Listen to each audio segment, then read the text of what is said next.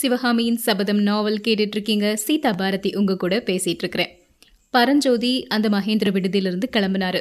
அவருடைய ஓலை மாற்றம் செய்யப்பட்டுருச்சு. அந்த விவரம் அவருக்கு தெரியாது. அங்கிருந்து அவர் கிளம்புனாருங்கிற வரைக்கும் பார்த்தோம். இதுக்கப்புறமா அவர் எங்கே போகிறாரு என்ன பண்ணுறாரு அப்படிங்கிறதையும் தெரிஞ்சுக்கலாம். பரஞ்சோதி நாகார்ஜுன மலைக்கு தான் போகிறாரு காரணம் என்னன்னா அங்கே இருக்கக்கூடிய ஒருத்தர்கிட்ட அஜந்தா குகை கோயிலின் ரகசியத்தை பற்றி தெரிஞ்சுக்கணும் அப்படிங்கிறதுக்காக. ஆனால் நாகார்ஜுனா மலைக்கு போகிறதுக்கு முன்னாடி வடபெண்ணை கரையில் இருக்கக்கூடிய ஒரு புத்த மடாலயத்துக்கு போய் அங்கே இருக்கிற புத்த பிக்ஷுக்கள் கிட்ட வழி கேட்டுட்டு அதுக்கப்புறம் நாகார்ஜுனா மலைக்கு போகணும். அது மட்டும் இல்லாமல் முக்கியமான ஒருத்தரை சந்தித்து ஒரு ஓலையை கொடுக்கணும் அப்படின்னு சொல்லி நாகநந்தி சொல்லி அனுப்பியிருக்கிறாரு. அந்த பணியை நிறைவேற்றுறதுக்காக இப்போ வட பெண்ணை கரைக்கு வந்திருக்கிறாரு நம்ம பரஞ்சோதி. அங்கே இருந்த ஒரு பிக்ஷுவை பார்த்து நாகநந்தி தான் என்னை அனுப்புனாரு. நான் நாகார்ஜுனா மலைக்கு போகிறேன் இங்கே என்னை தங்கி வழி கேட்டுட்டு போக சொல்லி நாகநந்தி சொன்னாரு அப்படிங்கிறாரு. அந்த பிக்ஷுவுக்கு இவர் பேசக்கூடிய மொழி சரியாக புரியல. ஆனாலும் நாகநந்தி அப்படிங்கிற பேரை கேட்ட உடனே உடனடியாக அங்கே இருந்த தலைமை பிக்ஷு கிட்ட பரஞ்சோதியை கூட்டிகிட்டு போறாரு அந்த பிக்ஷு. தலைமை பிக்ஷுவுக்கு தமிழ் மொழி தெரிஞ்சிருக்குது. அதனால அவர் பரஞ்சோதியை பார்த்து தம்பி நீ யாரு? என்ன காரியமா வந்திருக்கிற? யார் உன்னை அனுப்பியிருக்காங்க? அப்படின்னு கேட்குறாரு பரஞ்சோதி நாகநந்தி அடிகள் ஓலையோட அனுப்புனது பற்றி விவரமா சொல்றாரு. சரி நாகநந்தி கொடுத்த ஓலை எங்க? அந்த ஓலையை நான் பார்க்கலாமா? அப்படின்னு பிக்ஷு கேட்குறாரு மன்னிக்கணும் ஓலைய சத்யாச்சிரயர்கிட்ட தான் கொடுக்கணும். வேற யார்கிட்டையும் கொடுக்கக்கூடாது அப்படின்னு நாகநந்தி அடிகள் கட்டளையிட்டு இருக்கிறாரு அப்படின்னு சொல்றாரு பரஞ்சோதி. இந்த சத்யாச்சிரயர் யாரு? எதுக்காக நாகநந்தி அவருக்கு ஓலையை கொடுத்து அனுப்பியிருக்கிறாரு? அதுவும் பரஞ்சோதி வழியாக கொடுத்துருக்குறாரு. அந்த விவரம் நமக்கு தெரியல இல்லையா?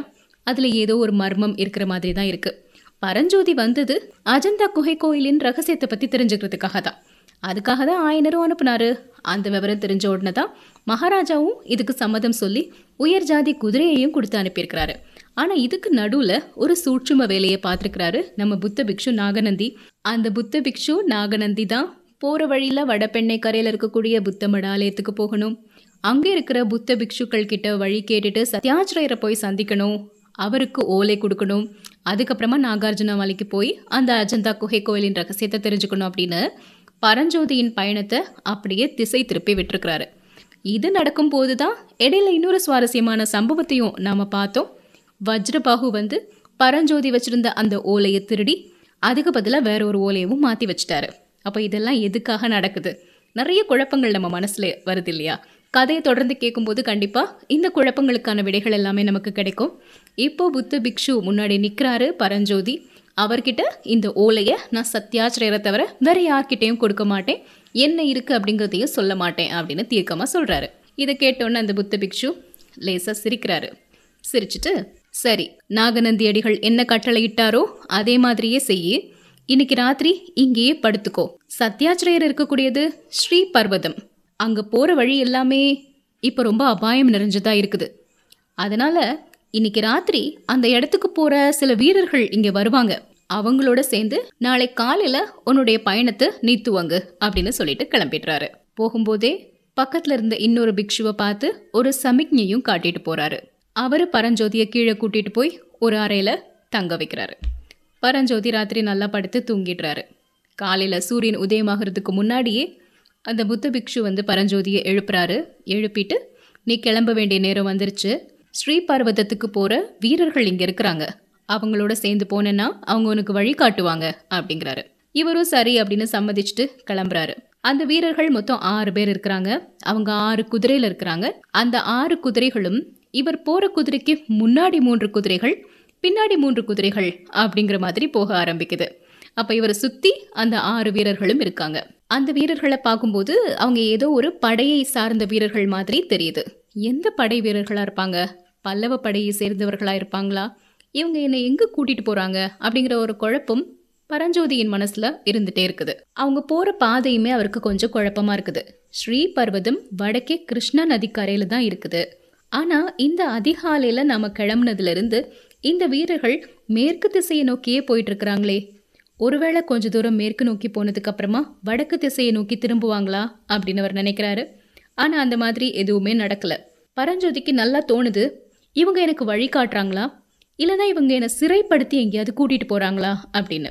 அதை கண்டுபிடிக்கணுங்கிறதுக்காக அவங்க போயிட்டு இருந்த அந்த பாதையிலிருந்து கொஞ்சம் விலகி வடக்கு பாதையை நோக்கி போக ஆரம்பிக்கிறார் பரஞ்சோதி. ஒரு கண நேரம்தான். இப்போ அந்த ஆறு குதிரைகளும் பரஞ்சோதியை அப்படியே சூழ ஆரம்பிச்சிருச்சு. அந்த வீரர்கள் பரஞ்சோதியை தாக்க ஆரம்பிக்கிறாங்க. இவரும் தைரியத்தோட போராடுறாரு.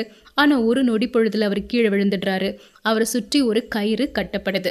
ஒரு கயிறை வச்சு கட்டி இப்படி ஏமாற்றி தன்னை இவங்க பிடிச்சிட்டாங்களே அப்படின்னு நினைக்கும் போது ரொம்ப அவமானமா இருக்குது பரஞ்சோதிக்கு.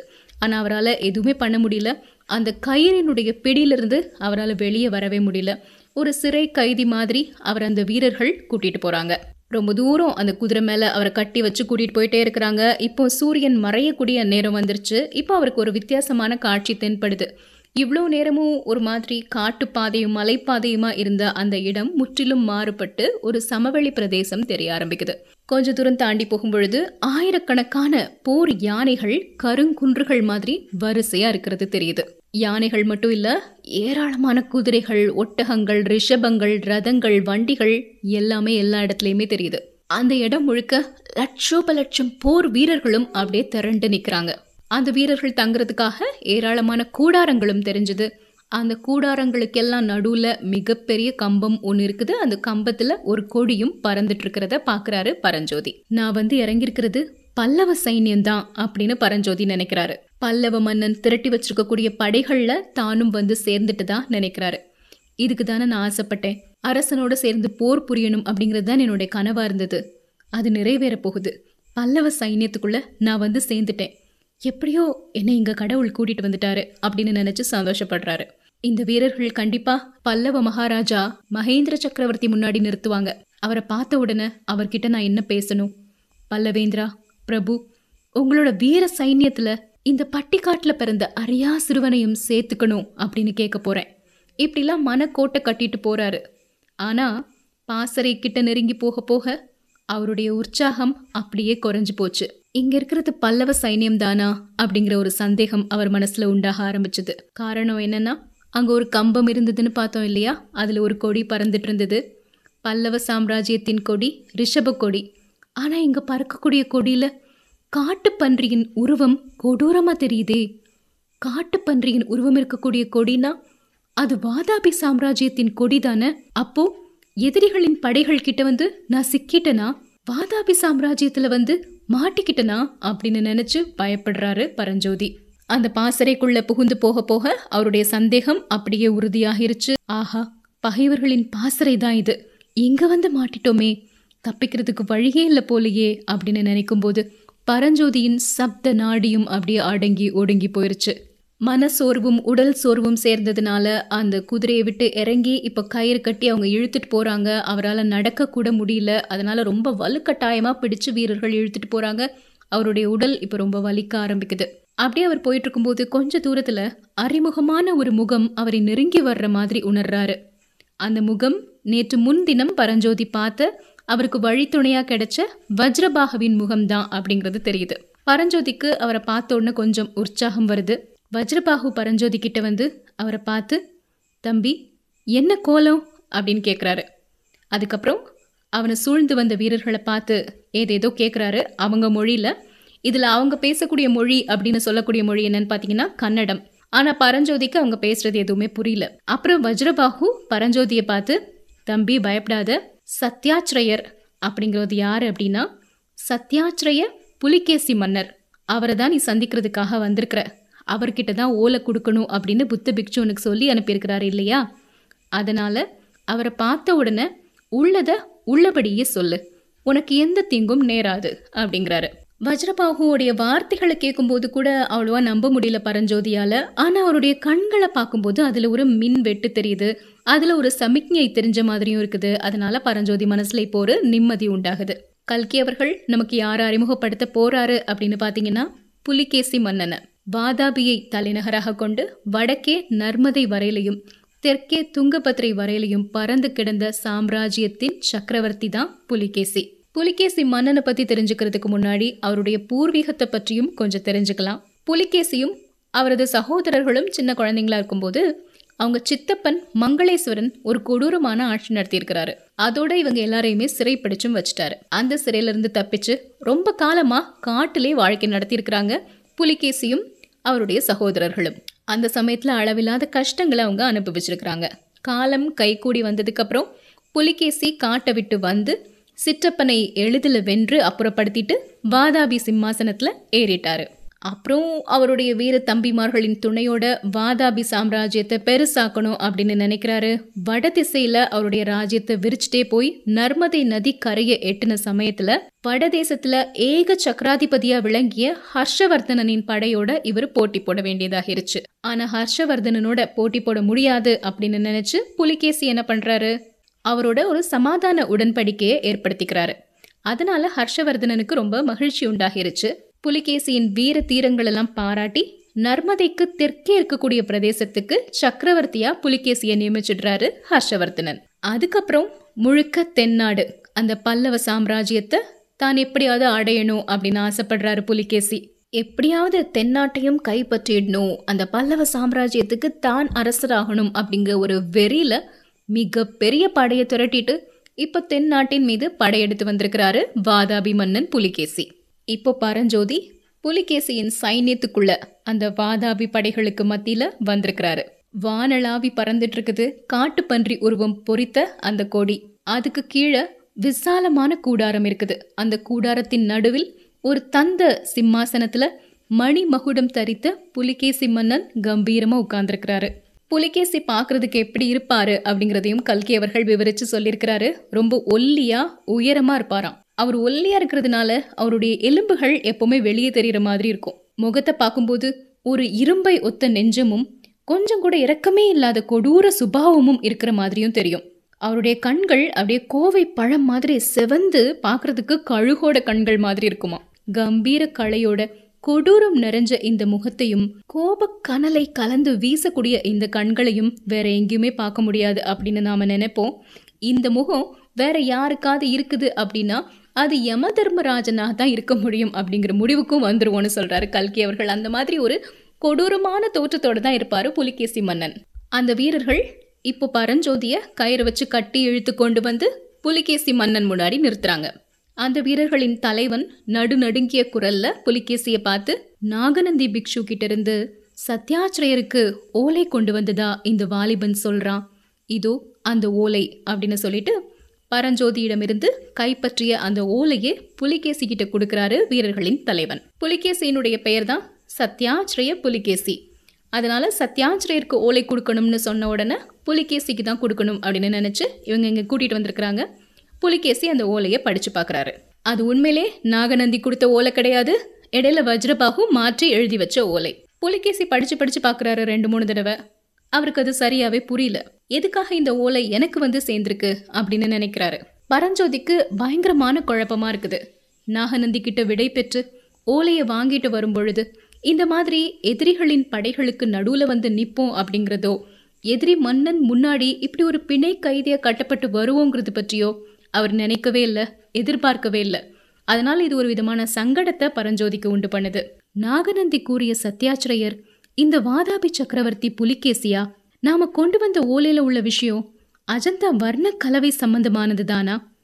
இல்லனா ஒரு பெரிய மர்மமான சூழ்ச்சியில நாம அகப்பட்டிருக்கிறோமா? அப்படின்னு பரஞ்சோதி நினைக்கும் போது அவனோட அறிவே அப்படி குழம்பி போன மாதிரி இருந்தது.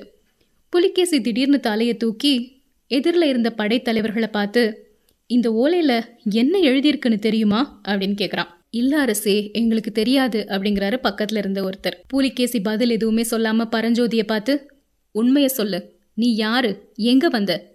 இந்த ஓலையை உனக்கு கொடுத்தது யாரு? இதுல என்ன எழுதியிருக்குன்னு உனக்கு தெரியுமா? அப்படின்னு சரமாரியா கேள்விகளை கேட்குறாரு ஆனா அவர் பேசுறது கன்னட மொழி. அது எதுவுமே புரியல பரஞ்சோதிக்கு. பக்கத்துல இருந்த இன்னொரு ஆளு பையனுக்கு நம்ம பாஷை புரியல அதான் முழிக்கிறான் அப்படிங்கிறாரு. இவனுக்கு நாம பேசக்கூடிய மொழிய மொழிபெயர்த்து சொல்றதுக்கு யாராவது ஒருத்தர் வேணும். கொஞ்ச நேரத்துக்கு முன்னாடி இங்க வந்தார்ல வஜ்ரபாகு அவரை கூட்டிட்டு வாங்க அப்படின்னு சொல்றாரு புலிகேசி. வஜ்ரபாகுவை கூட்டிட்டு வர்றதுக்கு ஆட்கள் போன உடனே புலிகேசி அங்க இருந்த எல்லாரையும் பார்த்து இந்த ஓலையில என்ன எழுதியிருக்குன்னு தெரியுமா? கேளுங்க.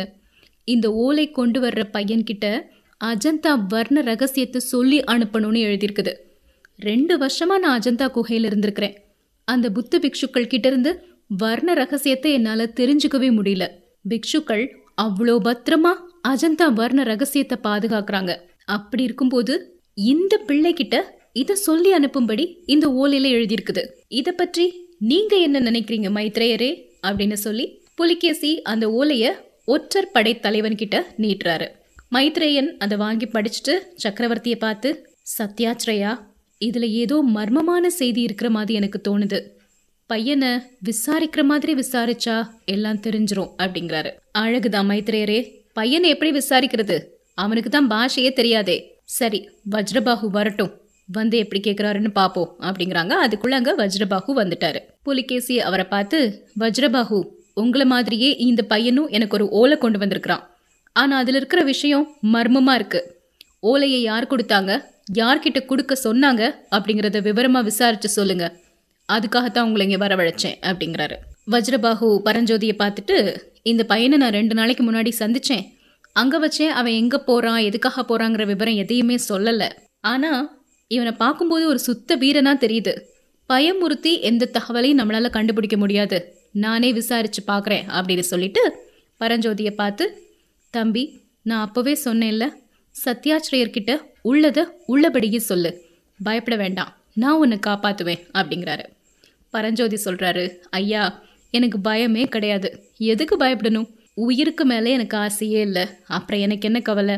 இந்த ஓலையை நாகார்ஜுன மலைக்கு கொண்டு போய் சத்யாச்சிரியர்கிட்ட கொடுக்க சொல்லி நாகநந்தி பிக்ஷு சொன்னார்.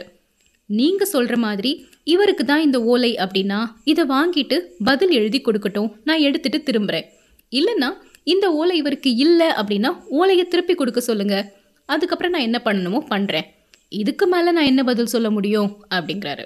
வஜ்ரபாகு புலிகேசியை பார்த்து அரசே இந்த ஓலையை நாகநந்தி பிக்ஷு தான் கொடுத்ததாகவும் அதில் ஏதோ அஜந்தா வர்ண சேர்க்கையை பற்றி எழுதியிருக்கிறதாகவும் இந்த பையன் சொல்கிறான் இந்த ஓலையை நான் பார்க்கலாமா? அப்படின்னு கேட்குறாரு உண்மையில் அந்த ஓலையை எழுதினதே அவர் தான் ஆனால் இங்கே ஏதோ ஒரு மர்மமான விஷயம் நடக்குது. அது என்னங்கிறது போக போக தெரியும். அந்த ஓலையை வாங்கி பார்க்குறாரு. கொஞ்ச நேரம் ஓலையை பார்த்துட்டு திரும்ப புலிகேசியை பார்த்து பிரபு நாகார்ஜுனா மலையில் ஒரு புத்த மடாலயம் இருக்கு. அங்கே இருக்கிற தலைவரனுடைய பெயரும் சத்யாச்சிரய பிக்ஷு தானே அப்படிங்கிறாரு. ஆமா அதனால் என்ன? அப்படிங்கிறாரு புலிகேசி. ஓலையை சத்யாச்சிரியர்கிட்ட கொடுக்கணும் அப்படின்னு தான் நாகநந்தி சொல்லி அனுப்பியிருக்கிறாரு. சத்யாச்சிரய பிக்ஷுவாக இருக்குமோ ஒரு வேளை? தவறுதலா சத்யாச்சிரய புலிகேசி ஆகிய உங்ககிட்ட கூட்டிட்டு வந்துட்டாங்களோ? அப்படின்னு சொல்றாரு. நீ சொல்றது கூட சரிதான் வஜ்ரபாகு. இருக்கலாம். ஆனா நாகநந்தி புத்த பிக்ஷு சத்யாச்சிரியருக்கு இப்படிப்பட்ட விஷயத்த எதுக்கு ஓலை மூலமா எழுதி கொடுக்கணும்? அதுவும் மர்மமா இருக்கே அப்படின்னு கேட்குறாரு புலிகேசி. பிரபு இந்த ஓலையை படித்த உடனே நாகநந்தி பிக்ஷு சொன்ன ஒரு விஷயம் எனக்கு ஞாபகத்துக்கு வருது. கிருஷ்ணா நதிக்கரையோட வேங்கி ராஜ்யத்துக்கு மேலே படையெடுத்து போகக்கூடிய உங்கள் சகோதரருக்கு செய்தி அனுப்பணும் அப்படின்னு அவர் சொன்னார். ஒருவேளை உங்கள் சகோதரர் விஷ்ணுவர்த்தன மகாராஜாவுக்கு இதில் ஏதாவது செய்தி இருக்கலாம் இல்லையா? அப்படிங்கிறாரு. இதை கேட்டோடனே புலிகேசியினுடைய முகம் அப்படி பிரகாசமாகிருச்சு. வஜ்ரபாகு நீ மகா புத்திசாலி. நீ எங்க கூட இருந்துடலாமே பல காரியங்களுக்கு பயனுள்ளதா இருக்கும் அப்படிங்கிறாரு. அப்புறம் தன்னோட படை தலைவர்கள் கிட்ட கொஞ்ச நேரம் கலந்து ஆலோசிச்சுட்டு எப்படியும் என்னுடைய சகோதரன் விஷ்ணுவர்தனனுக்கு நான் ஓலை கொடுத்து அனுப்பணும். ஓலையோட ஒன்பது வீரர்கள் சேர்ந்து போகட்டும். அவங்களோட இந்த பையனையும் அனுப்புங்க. இவன் என்னுடைய சகோதரன் கிட்ட இதே ஓலையை கொடுக்கட்டும். இந்த ஓலையில் என்ன எழுதியிருக்காங்க அப்படிங்கிற விஷயம் என்னுடைய தம்பிக்கும் புரியலை அப்படின்னா இவனை அந்த இடத்துலையே கொலை செஞ்சிருங்க அப்படின்னு சொல்கிறாரு புலிகேசி. வஜ்ரபாகு பரஞ்சோதியை பார்த்து தம்பி நாகார்ஜுனா மலைக்கு இங்கிருந்து சக்கரவர்த்தியின் ஓலையோட ஒன்பது வீரர்கள் நாளைக்கு காலையில் போகிறாங்க அவங்க உன்னையும் அழைச்சிட்டு போவாங்க. நாளைக்கு ராத்திரி நீ போகிற வழியில் நான் உன்னை சந்திப்பேன் அப்படிங்கிறாரு வஜ்ரபாகு பரஞ்சோதி ஐயா உங்களோட பிரயாணம் செய்கிறதா இருந்தா எனக்கு மகிழ்ச்சி தான் அப்படின்னு சொல்கிறாரு அடுத்த நாள் காலையில் பரஞ்சோதி கிளம்பி நாகார்ஜுனா மலைக்கு போகிறாரு அவருக்கு முன்னாடியும் பின்னாடியும் படை வீரர்கள் குதிரையில் போகிறாங்க ராத்திரி ஆன உடனே ஒரு பாழடைஞ்ச வீடு ஒன்று இருக்குது. அந்த வீட்டு முன்னாடி வீரர்கள் எல்லாரும் இறங்குறாங்க. அந்த வீட்டின் வாசல் திண்ணையில ஒரு வயசான கிழவன் உட்கார்ந்துருக்கிறாரு. முடி தாடி எல்லாமே நரைச்சு போயிருக்குது. அவ்வளோ குதிரைகள் வந்து நின்றதை கூட அவர் கவனிக்காம ஒரு ஜெப மாலையை அப்படியே உருட்டிட்டே உட்கார்ந்துட்டு இருக்காரு. இன்னைக்கு ராத்திரி இந்த பாழ் வீட்டில் தான் தங்க போகிறோம் அப்படின்னு அந்த வீரர்கள் சொல்கிறாங்க பரஞ்சோதி அந்த வீட்டுக்குள்ளே வந்து படுத்து தூங்க ஆரம்பிக்கிறாரு. தூங்க போகிறதுக்கு முன்னாடி அவர் மனசில் தோணுது இன்னைக்கு ராத்திரி நான் உன்னை வந்து சந்திப்பேன் அப்படின்னு வஜ்ரபாகு சொன்னாரே அவர் வருவாரா அப்படின்னு நினைக்கிறாரு. அப்படி அவர் நினைச்சிட்டு இருக்கும்போதே அந்த வயசான கிழவர் வந்து தம்பி அப்படின்னு எழுப்புற மாதிரி தெரியுது. அந்த கிழவர் எதுக்காக பரஞ்சோதியை எழுப்புறாரு? வஜ்ரபாகுவும் பரஞ்சோதியும் சந்திச்சாங்களா? அவருக்கு இதுக்கப்புறமா என்னெல்லாம் நடக்குது தெரிஞ்சுக்கலாம்.